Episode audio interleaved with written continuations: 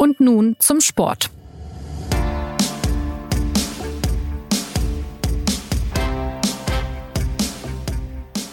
Herzlich willkommen zu einer neuen Folge von Und nun zum Sport, in der wir heute über die Lage beim Deutschen Fußballbund sprechen.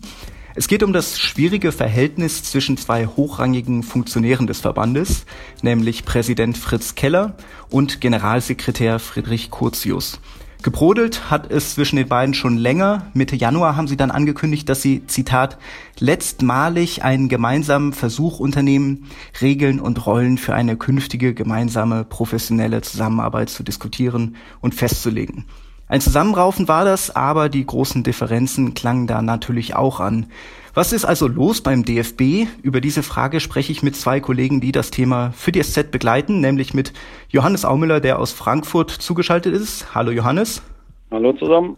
Und Thomas Kistner. Hallo Thomas. Hallo. Und mein Name ist Christopher Gerards.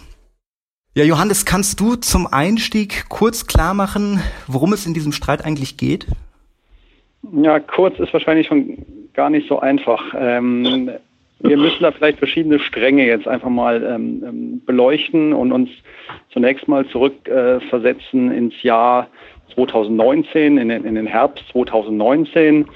Damals hat der Deutsche Fußball einen neuen D F B-Präsidenten gesucht und in Person von Fritz Keller gefunden. Äh, Fritz Keller war bis dahin beim, beim S C Freiburg zwar in verschiedenen hochrangigen Ämtern, aber nicht sozusagen Teil der klassischen äh, Funktionärsriege im D F B.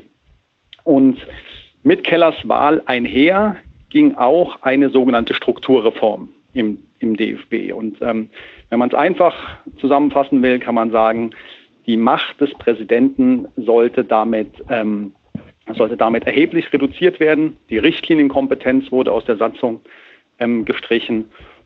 Und wenn man so will, war es das Ansinnen vieler einflussreicher Leute, dass der, dass der D F B-Präsident nur noch eine Art ähm, Grüßaugust sein sollte. Ja, und, und die Macht sollte aufs, ähm, aufs Hauptamt, aufs operative Geschäft, insbesondere eben beim, beim Generalsekretär Curtius, aber auch verschiedene andere ähm, Funktionäre drumherum, also zum Beispiel der, der D F B-Vizepräsident ähm, Rainer Koch schielte auf die internationalen Ämter, der Schatzmeister Stefan Osnabrügge ähm, erwartete sich eine Aufwertung äh, seiner Position, ähm, der, der Liga-Chef Christian Seifert äh, war ohnehin der, der ein starker Macher im, im Hintergrund und das war die Ausgangs, Ausgangsbasis. Und dann stellte sich aber relativ schnell heraus, dass Keller mit dieser Rolle als Grüßaugust, ähm, ja, dass er die wohl nicht so zu erfüllen gedachte. Und relativ schnell äh, gab es dann die ersten Konflikte zwischen, zwischen Keller und Curtius. Es gab einen Vorgang rund um eine D F B-interne Telefonkonferenz, in die Keller sich einwählte, obwohl er dazu nicht eingeladen war, was dann später in einer Selbstanzeige äh, mündete und dergleichen mehr. Also man muss sagen, relativ zügig war das Vertrauen zwischen diesen beiden, sank es. Und dann parallel, und das ist wichtig für diese, für diese Geschichte, muss man immer sehen, parallel war es so, dass die Beratungsfirma ESECON im D F B aktiv war. Ähm, und die äh, spielt eine sehr zentrale Rolle für alles, was, was im D F B so in den vergangenen Monaten passiert ist. Ähm, sie soll A, oder zum einen war es ihre Aufgabe, ein Unregelmäßigkeiten in einer Zusammenarbeit mit dem langjährigen Vermarkter Infront zu klären, aber B ist es auch ihre Aufgabe, eine sogenannte Generalinventur durchzuführen und sich alle Finanzflüsse ähm, der jüngeren Vergangenheit anzuschauen, bis hin zur Fußball-W M zweitausendsechs.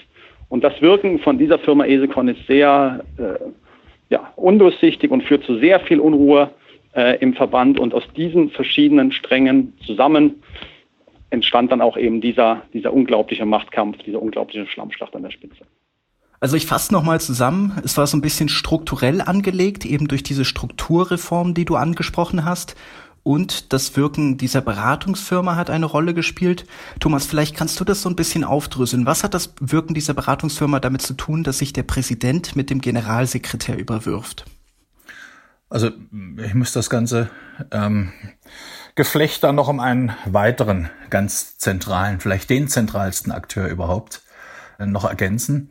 Der Konflikt Curtius Keller und der Konflikt D F B äh, inklusive äh, der, der undurchsichtigen Rolle von ESECON lässt sich nur dann voll begreifen, wenn man auch auf Rainer Koch schaut. Das ist der Vizepräsident, der auch schon zweimal als Interimspräsident fungiert hat im D F B, der seit äh, also in den in den Zehnerjahren äh, es immer wieder geschafft hat, erstaunlicherweise immer wieder geschafft hat, einerseits im Zentrum der jeweiligen Beben um die einzelnen Präsidenten, ähm, die dann abgedankt haben, zu stehen. Das war bei zwanziger so, das war bei Wolfgang Niersbach im Sommermärchen-Skandal zweitausendfünfzehn so und das war auch in der Grindel-Affäre zweitausendneunzehn so. Er war immer ganz nah dran, er war immer auf der jeweiligen Gegenseite und er ist danach seltsamerweise immer wieder mit äh, ähm, einer Art Beschleunigung aus der Affäre rausgekommen. Also sie hat ihm nicht nur nicht geschadet,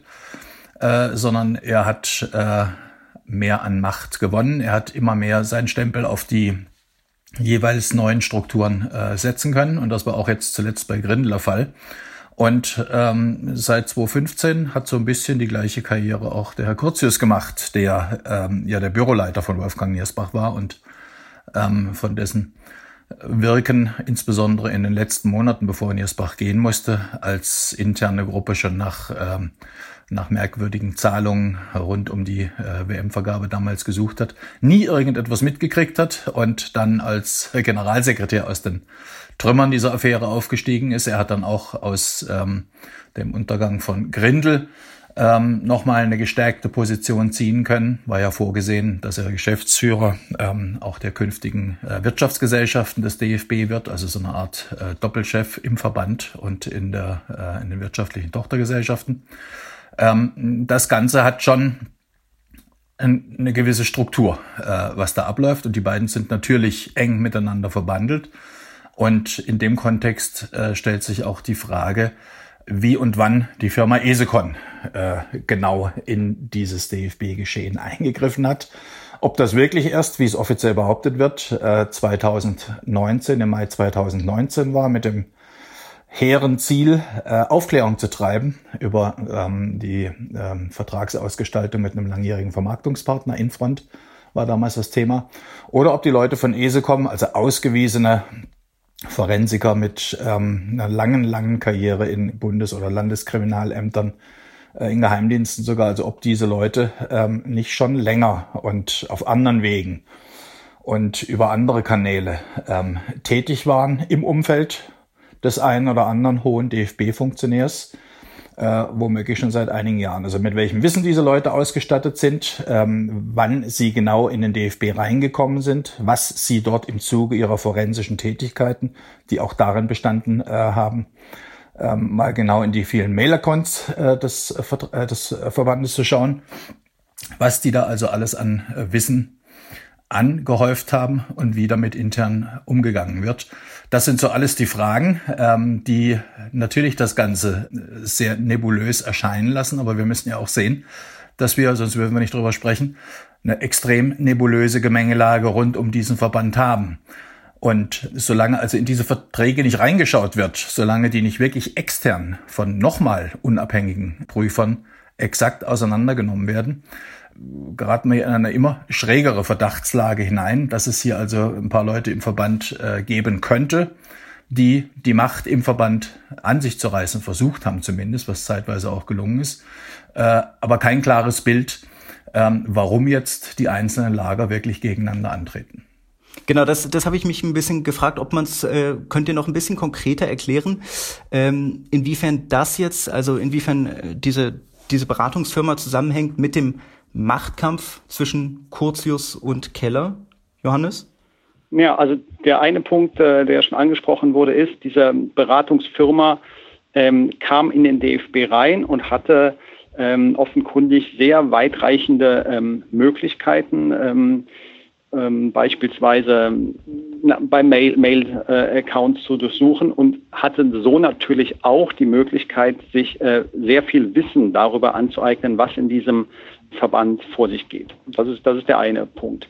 Äh, der andere Punkt ist, ähm, dass einfach die Atmosphäre im Haus extremst angespannt ist. Also es gibt äh, sozusagen Mitarbeiter, ja, die, die wirklich äh, so nervös sind, ängstlich sind, weil die, weil die irgendwie immer das Gefühl haben müssen, naja, irgendwie kommt dann immer noch, immer noch dieses ESECON da rein, ja, was ja auch eine Firma ist, das muss man vielleicht auch nochmal einfügen.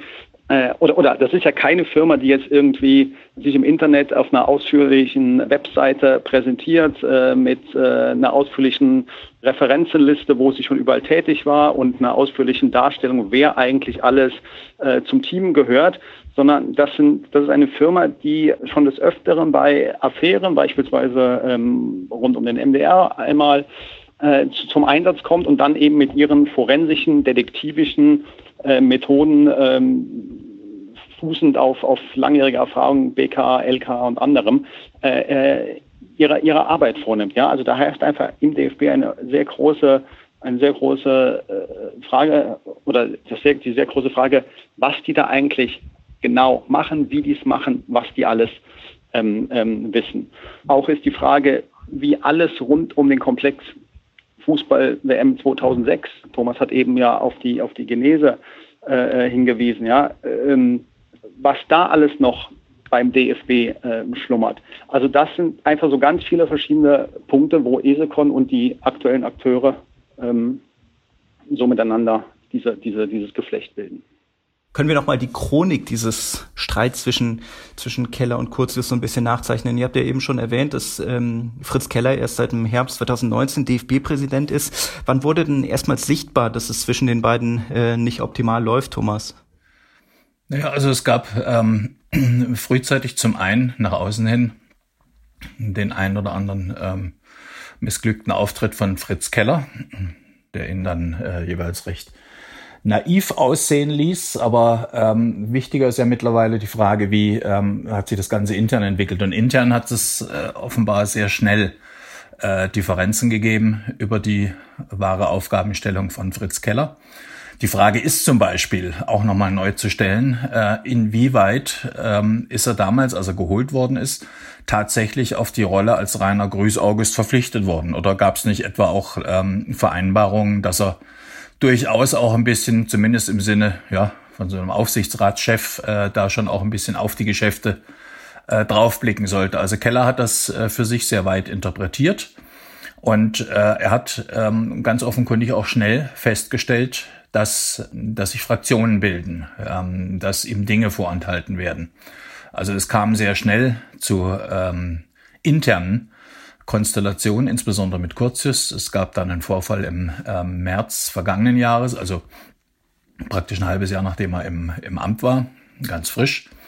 Da ähm, hat er sich in ein äh, Gespräch, in ein, ein Dienstgespräch eingewählt, im Glauben, dass es äh, die Mitgliederversammlung ähm, sei, die anderen Tags aber erst stattgefunden hat, und äh, hat da die letzten paar Minuten Ähm, sich eingeschaltet ähm, und hat sich dann dazu Wort gemeldet, weil er sich von von Curtius völlig falsch wiedergegeben, äh, gewähnt hatte in diesem Gespräch, hat sich dann auch gleich zu erkennen gegeben und hat, hat losgewettert, wie es seine Art ist. Das ist natürlich ein Problem auch.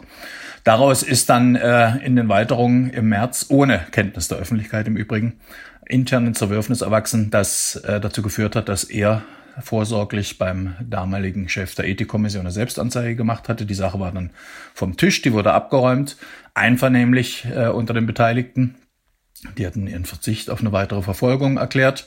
Und ähm, diese Geschichte ist dann Ende des Jahres, äh, also vor einigen, vor, vor zwei Monaten äh, wieder aufgeploppt, ähm, was im Übrigen typisch ist, so diese Durchstechereien, die da intern immer wieder stattfinden. Also da ging es spätestens los. Im Grunde genommen war es zumindest von Kellers Seite sehr lange die Einschätzung, dass Curtius äh, seinen Aufgaben nicht nachkäme. Das war so ein bisschen sein Eindruck. Er hat immer wieder angeschoben, äh, du musst hier auch, auch deine Arbeit machen, du musst äh, äh, zeigen, dass du hier äh, der General tatsächlich bist und diesen Aufgaben gewachsen bist. Das ist im Übrigen jetzt äh, in der vergangenen Woche ähm, in einer Maßgabe gemündet, dass der Generalsekretär jetzt äh, Arbeitsaufträge erhält und Äh, regelmäßig vorlegen muss, Arbeitsnachweise. Das ist ja auch ein sehr seltsamer Vorgang. Das war bei ihm von Anfang an das Treibende. Auf der anderen Seite bei Curtius äh, Koch im Lager ist zu erkennen, dass äh, denen sehr schnell unwohl wurde, als sie erkannt haben, dass sich dieser neue Präsident eben doch nicht äh, für die Frühstücksdirektorenrolle äh, nur erwärmen kann, sondern dass er versucht, hier mitzuregieren und damit automatisch auch ihnen immer wieder ins Handwerk fällt.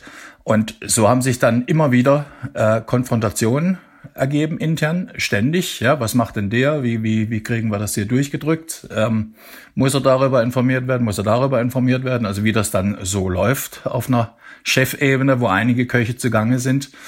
Und dann hat im Hintergrund, ähm, das fehlt zum kompletten Bild, ähm, ganz offenkundig auch eine sehr gut bezahlte Kommunikationsberatung eine Rolle gespielt.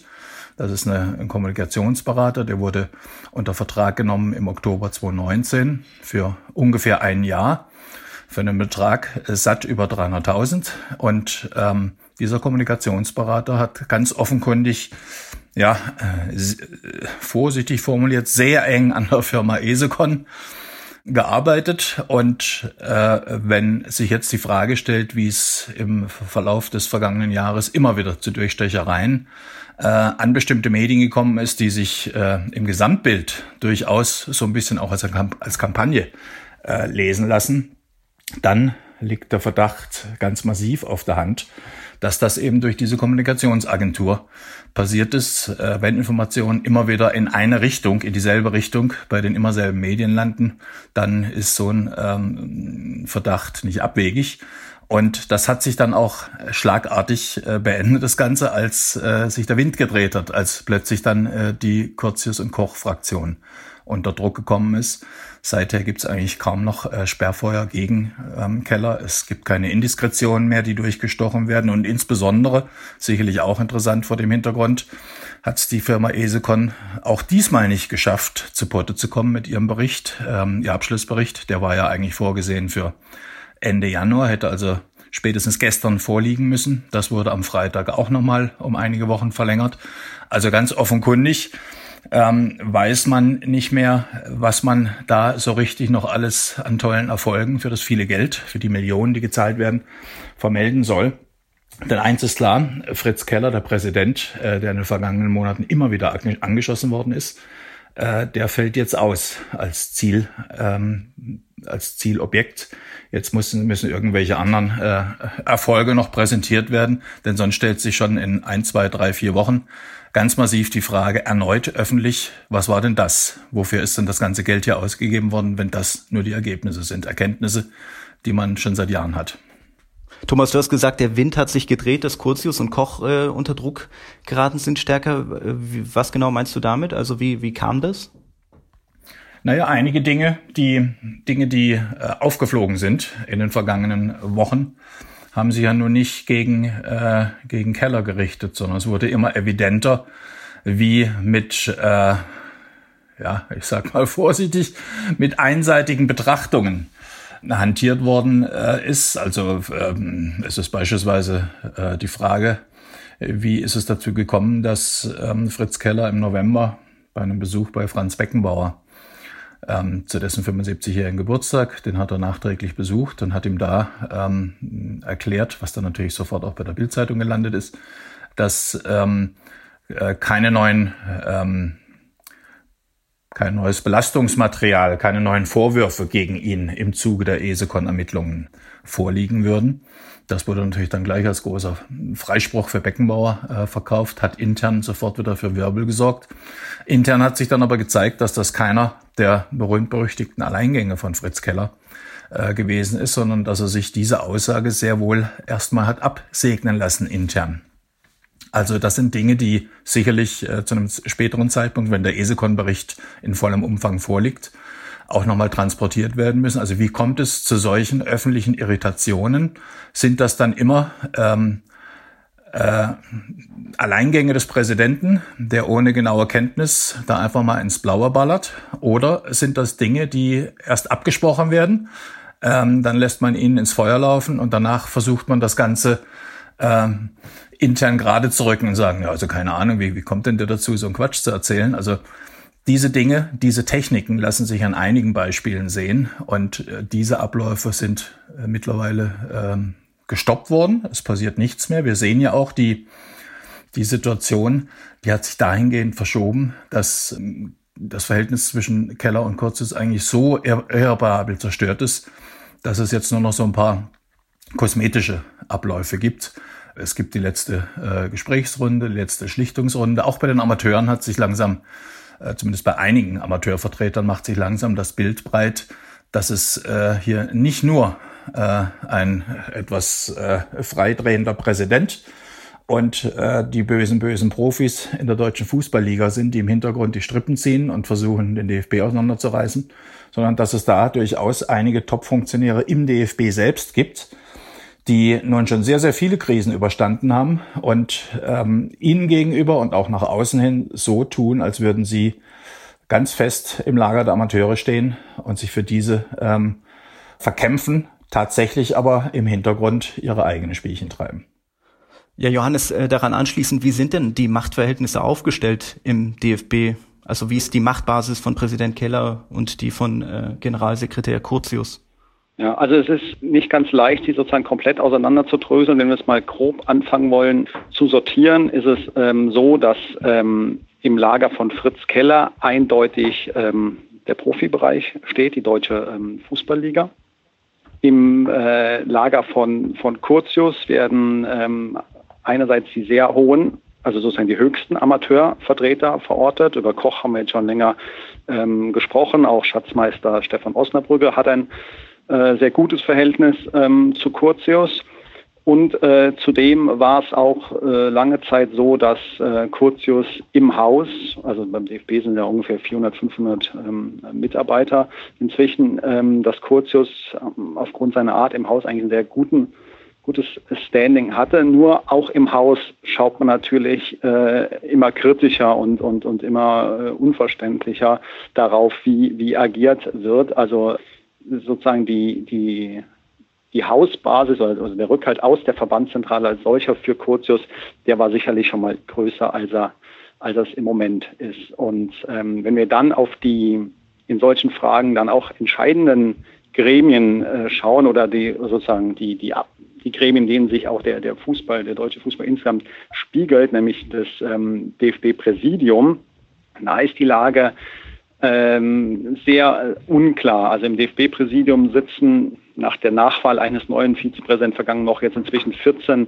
Personen und jedem der beiden Lager dürften sich so ungefähr fünf bis sechs Personen klar zuordnen lassen, aber es gibt auch zwei, drei, vier Personen, ähm, wo das nicht so eindeutig ist. Und dass, dass die, dass das so, ähm, wie soll man sagen, so Ähm, dass keines der beiden Lager eine, eine Mehrheit hat, zeigte sich ja auch bei gleich zwei Präsidiumssitzungen der, der vergangenen Wochen.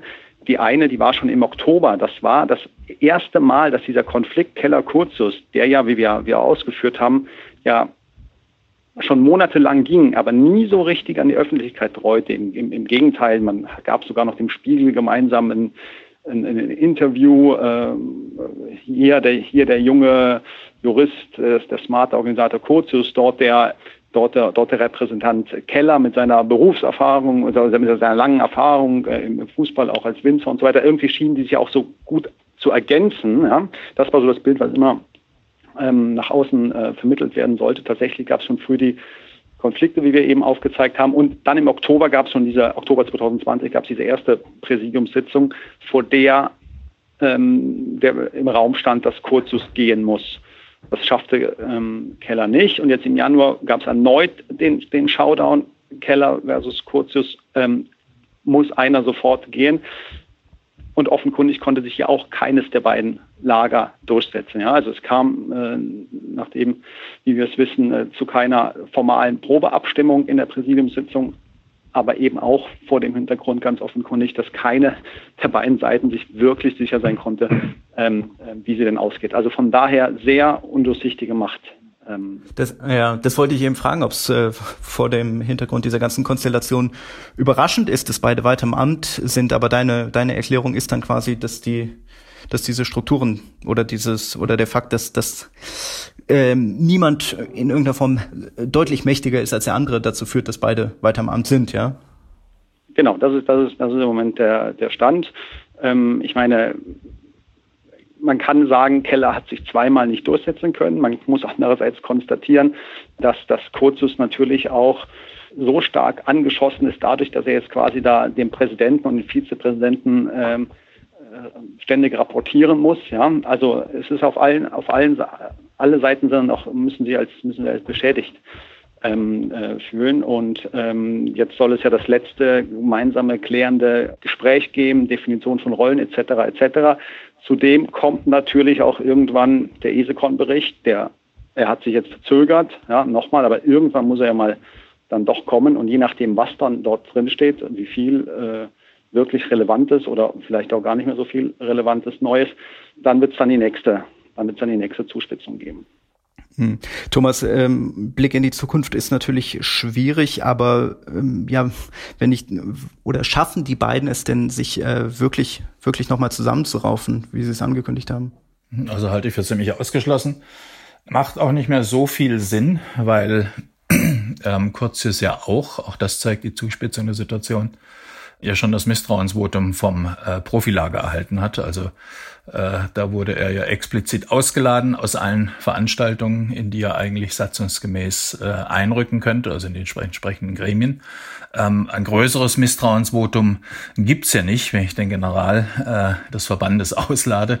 Also hier ist schon zu viel äh, Geschirr zerdeppert worden, als dass das wirklich nochmal ähm, zu kitten ist. Und so oder so äh, strebt das Ganze irgendwann mal einer, einer Auflösung entgegen. Ähm, wir arbeiten da auch dran und das ist ähm, vielleicht auch ein Grund, warum man nicht äh, nicht alles äh, ganz detailliert beschreiben kann, weil da natürlich ähm, sicherlich äh, überall noch viel äh, recherchiert wird. Und da gibt's in der Tat noch einiges zu recherchieren, äh, insbesondere in der Vergangenheit. Und ähm, vor diesem Gesamthintergrund ähm, kann ich mir nicht vorstellen, dass dieses Bündnis, ähm, ja, sagen wir mal, dieses Jahr, das ja noch sehr frisch ist, überdauern wird und schon gar nicht, dass es bis äh, Herbst zweiundzwanzig anhält, bis zum nächsten Bundestag des Deutschen Fußballbundes, äh, wenn wieder gewählt wird. Also das äh, halte ich für ausgeschlossen. Okay, dann will ich abschließend den Blick noch ganz kurz weiten, Thomas. Ähm, was bedeutet es denn für einen Verband wie den D F B, wenn der Präsident und der Generalsekretär so ein schlechtes Verhältnis haben? Also was bedeutet das für die Arbeit dieses Verbandes? Naja, dass äh, enorme ähm, Reibungsverluste entstehen. Das sehen wir die ganze Zeit. Äh, hinzu kommt ja auch noch, äh, auch das prägt äh, das Gesamtbild des Verbandes, dass gegen ähm, die Spitzenleute ermittelt wird. Es gibt äh, da diese diese Steueraffäre, die im Oktober vergangenen Jahres zur Durchsuchung, äh, unter anderem bei bei Curtius und ähm, ähm, Osnabrügge, dem Schatzmeister, Koch und anderen äh, geführt hat, beziehungsweise gegen die wird jetzt äh, ermittelt in dieser äh, Steuergeschichte. Äh, es ist da geht's um, äh, wenn ich wenn ich ganz kurz, äh, da geht's um die äh, Steuererklärung zweitausendvierzehn und zweitausendfünfzehn, um Bandenwerbungserlöse, und die Beschuldigten weisen die Vorwürfe zurück. Ge- genau, es geht immer wieder um die Frage, was äh, was ist wirtschaftlich zuzuordnen, was äh, fällt unter die Gemeinnützigkeit. Äh, sicherlich ist da viel auch auch zuständigkeitshalber abzuklären, aber diese Dinge laufen und äh, sie verdüstern das Bild insgesamt. Äh, hinzugekommen ist jetzt eine weitere neue Steuerstrafvermittlung, im Moment noch gegen unbekannt, aber auch das äh, dürfte sich dann auch noch personalisieren nach aller Erfahrung. Da geht es um die Versteuerung von Sachzuwendungen durch einen Sponsor. Ähm, es gibt eine weitere Sache, die im Hintergrund schwelt. Also äh, es ist auch an dieser Front jede Menge geboten. Und äh, wenn man so ins Gesamtbild schaut, wenn man dann noch dazu nimmt, dass äh, interne Aufklärer und interne Medienberater äh, seit äh, ja plus minus zwei Jahren oder noch länger äh, immer mal wieder zugange sind, ähm, die in Summe Millionen abgreifen für diese Tätigkeit, dann muss man sagen, ähm, diese Verbandsführung hat es geschafft, eigentlich so gut wie alles falsch zu machen. Und da passt natürlich dann so ein interner Machtkampf auch perfekt ins Bild. Thomas, Johannes, dann danke ich euch für eure Einschätzung, für eure Erläuterungen. Liebe Zuhörerinnen, auch danke an Sie fürs Zuhören. Wenn Sie Fragen, Anregungen, Kritik haben, gilt wie immer, schreiben Sie uns an podcast punkt s z punkt d e. Bis zum nächsten Mal.